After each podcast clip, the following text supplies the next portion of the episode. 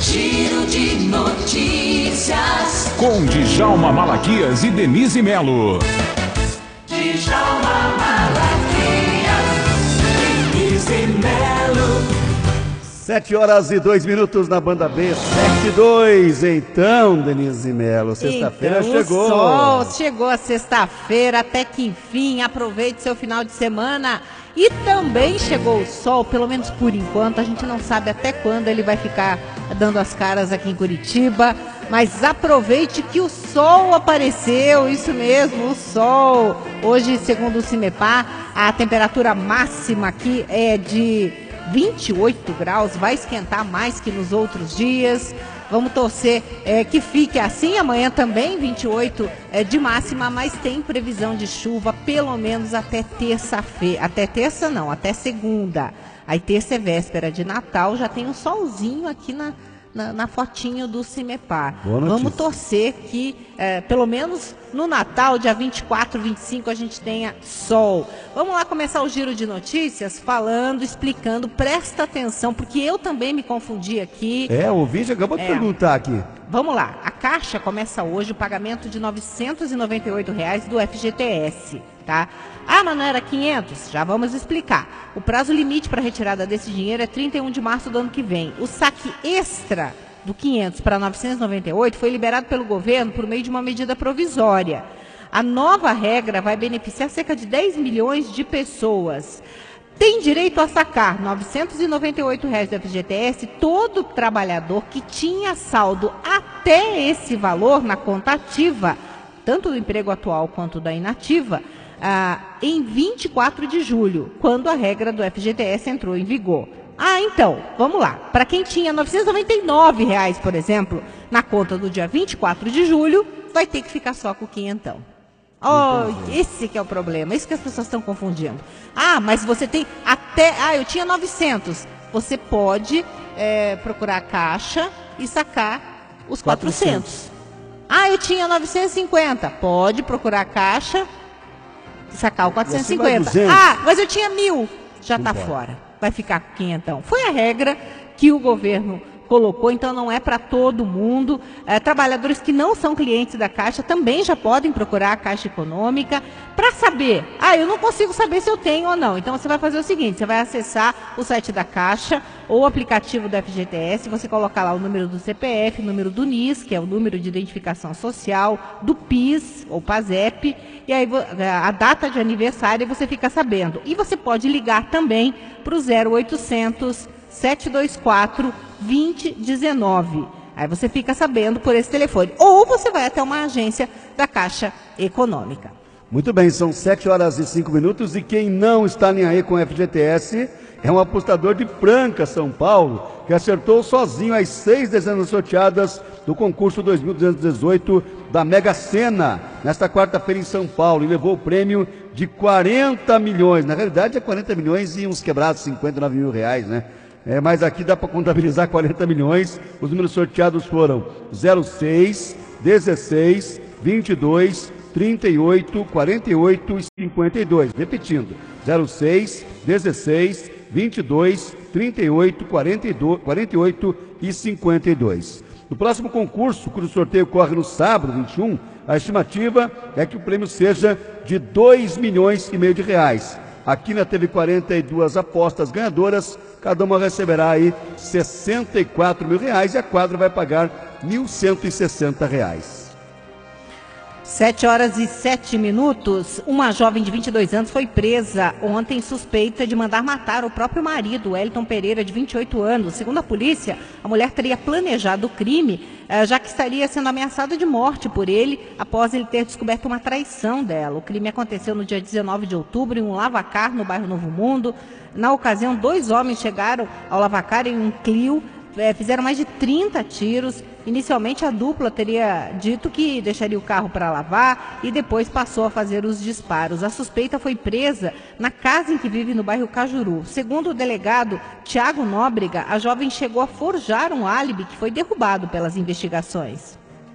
Muito bem, são 7 horas e 7 minutos. O de- delegado Tiago Nóbrega fala então a respeito do caso. Ela era esposa da vítima, né, do Real Pereira. Ela já há algum tempo estava com outro relacionamento e o Hélio acabou sendo preso por um roubo e de dentro da cadeia ele descobriu a traição e começou a ameaçá-la, dizendo que assim que ele saísse ele ia, ia matá-la. E realmente ele saiu da cadeia e não deu nem três dias, ela já encomendou e acabou aí contratando algumas pessoas que executaram o Hélio. Durante a investigação, a gente conseguiu aí não só depoimentos, algumas testemunhas presenciais, como algumas testemunhas sigilosas também, que nos auxiliaram em muitos que deram detalhes.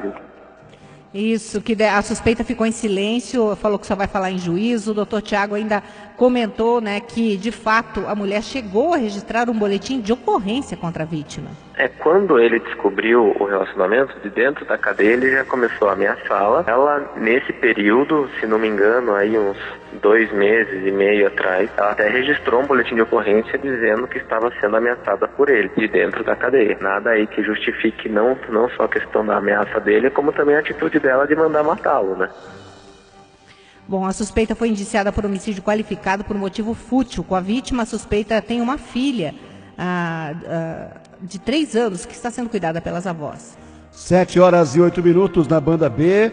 Olha só, uma caminhonete vermelha atropelou um cachorro de rua ontem, 3 da tarde, na rua Almirante Alexandrino, no bairro Afonso Pena, em São José dos Pinhais. De acordo com testemunhas, o motorista não parou para prestar socorro e teria avançado o sinal aí, o atropelado animal, de propósito. A comerciante Andréia Santos, que trabalha em uma loja bem frente ao ocorrido, ela conta que estava realizando um atendimento quando viu a cena e saiu correndo para socorrer então o cãozinho.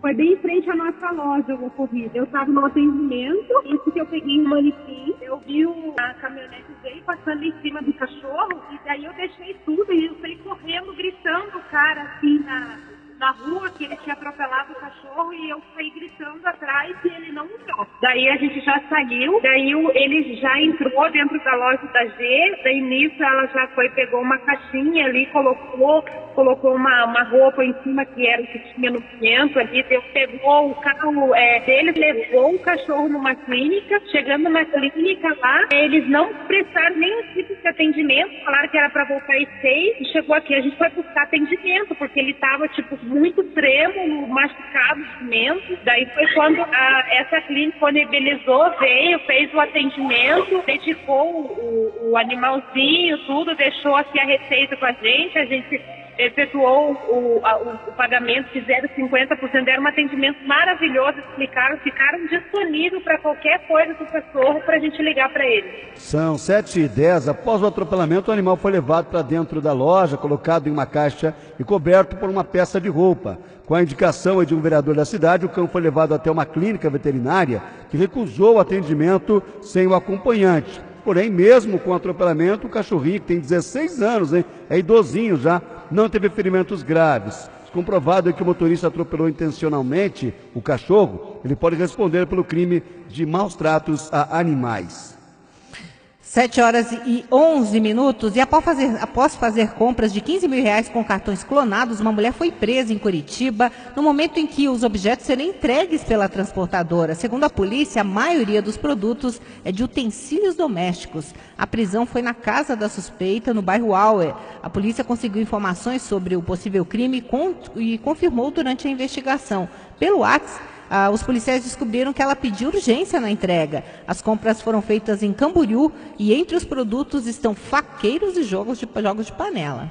Uma página no Facebook publicou uma foto nesta quinta-feira mostrando um jovem usando uma braçadeira com o desenho da suástica nazista, sentado em uma mesa na praça de alimentação do Jockey Plaza Shopping, no bairro Tarumã, aqui em Curitiba. A imagem provocou polêmica entre os internautas e teve mais de mil compartilhamentos. Virou modinha, né? Tivemos lá em Minas Gerais um caso aí semelhante agora essa semana. Em nota, o Jockey Plaza Shopping informou que não compactua de forma alguma com nenhum tipo de apologia, preconceito ou incitação à violência. O estabelecimento também disse que o Departamento de Segurança apurou as imagens internas e verificou que o jovem fez eh, o desenho apenas para fazer a fotografia, não circulando pelo shopping com a braçadeira. A partir de hoje vai ser lei. Os fogos de artifício com barulho serão proibidos oficialmente em Curitiba. O prefeito Rafael Greca vai sancionar a lei aprovada na Câmara em novembro. Ah, entretanto, a medida só passa a valer a partir do ano que vem. Portanto, nas festas de Natal e Ano Novo, a partir da semana que vem, ainda está liberado soltar rojões de tiros. Só que vamos com calma, né? Vamos combinar, né? Vamos combinar, né? É dinheiro queimado. É dinheiro jogado fora. Eu não vejo graça nenhuma. 7 horas e 13 minutos aqui na Rádio Banda B. 7 e 13. É, vamos em frente com mais informações aqui na Sobre Rádio o Banda Supremo, B. né? Exatamente, né? O Supremo Tribunal Federal formou é, maioria de votos nesta quinta-feira a favor da suspensão da medida provisória MP do presidente Jair Bolsonaro, que prevê a extinção do seguro obrigatório DPVAT a partir de 2020. O julgamento é feito em plenário virtual e não havia sido concluído. O resultado será oficializado pelo STF somente nesta sexta-feira. Mesmo com a decisão do plenário virtual, o tema ainda terá que ser discutido definitivamente no plenário presencial, mas não há data prevista. O DPVAT, ele indeniza vítimas de acidentes de trânsito e, segundo a medida provisória, os acidentes até 31 de dezembro ainda seguirão cobertos pelo seguro. E um documento do Ministério Público Estadual do Rio detalha o suposto esquema de corrupção envolvendo o senador Flávio Bolsonaro quando era deputado. Os promotores afirmam que Flávio é o chefe de uma organização criminosa e identificaram pelo menos 13 assessores que repassaram parte de seus salários ao ex-assessor dele, Fabrício Queiroz. Em um vídeo publicado nas redes ontem, Flávio Bolsonaro nega rachadinhas e lavagem de dinheiro em uma loja de chocolates no shopping do Rio. Ele criticou o vazamento das informações que correm segredo de justiça, negou todas as acusações e se disse vítima de perseguição. Os promotores dizem que Queiroz arrecadou grande parte do salário dos funcionários fantasmas de Flávio Bolsonaro e que foram identificados vários repasses. O advogado Paulo Klein informou que, por questões de foro íntimo, não representa mais Fabrício Queiroz nem a família dele, mas afirmou que tem plena convicção da inocência de todos em relação aos fatos investigados. Oi, oi, bom dia, Banda B. E aí, futebol você ouve em qual rádio? Futebol não tem outra, só a banda B. Banda B.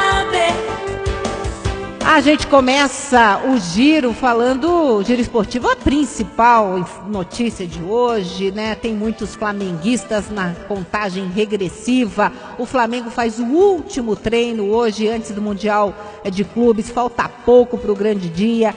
É amanhã. É, ontem, a atividade, aliás, hoje, né? Porque o horário lá são seis horas de diferença. A atividade foi feito um treino em Doha pela manhã, apenas os 15 primeiros minutos abertos para a imprensa. À tarde, hoje, às quatro e meia no horário local, que é bem horário eh, do, do horário local, 10 e meia no horário de Brasília, o capitão Everton Ribeiro e o técnico eh, Jorge Jesus vão participar de uma entrevista coletiva e Flamengo e Liverpool se reencontram nesse sábado, 38 anos depois da final de 81, para disputar o título. A bola rola às 14h30, horário de Brasília, tá? Então tem muito flamenguista, Djalma. Jogaço, Flamengo e Liverpool. Vamos ver o que é que vai dar. Bom, falando aqui do nosso quintal, o Atlético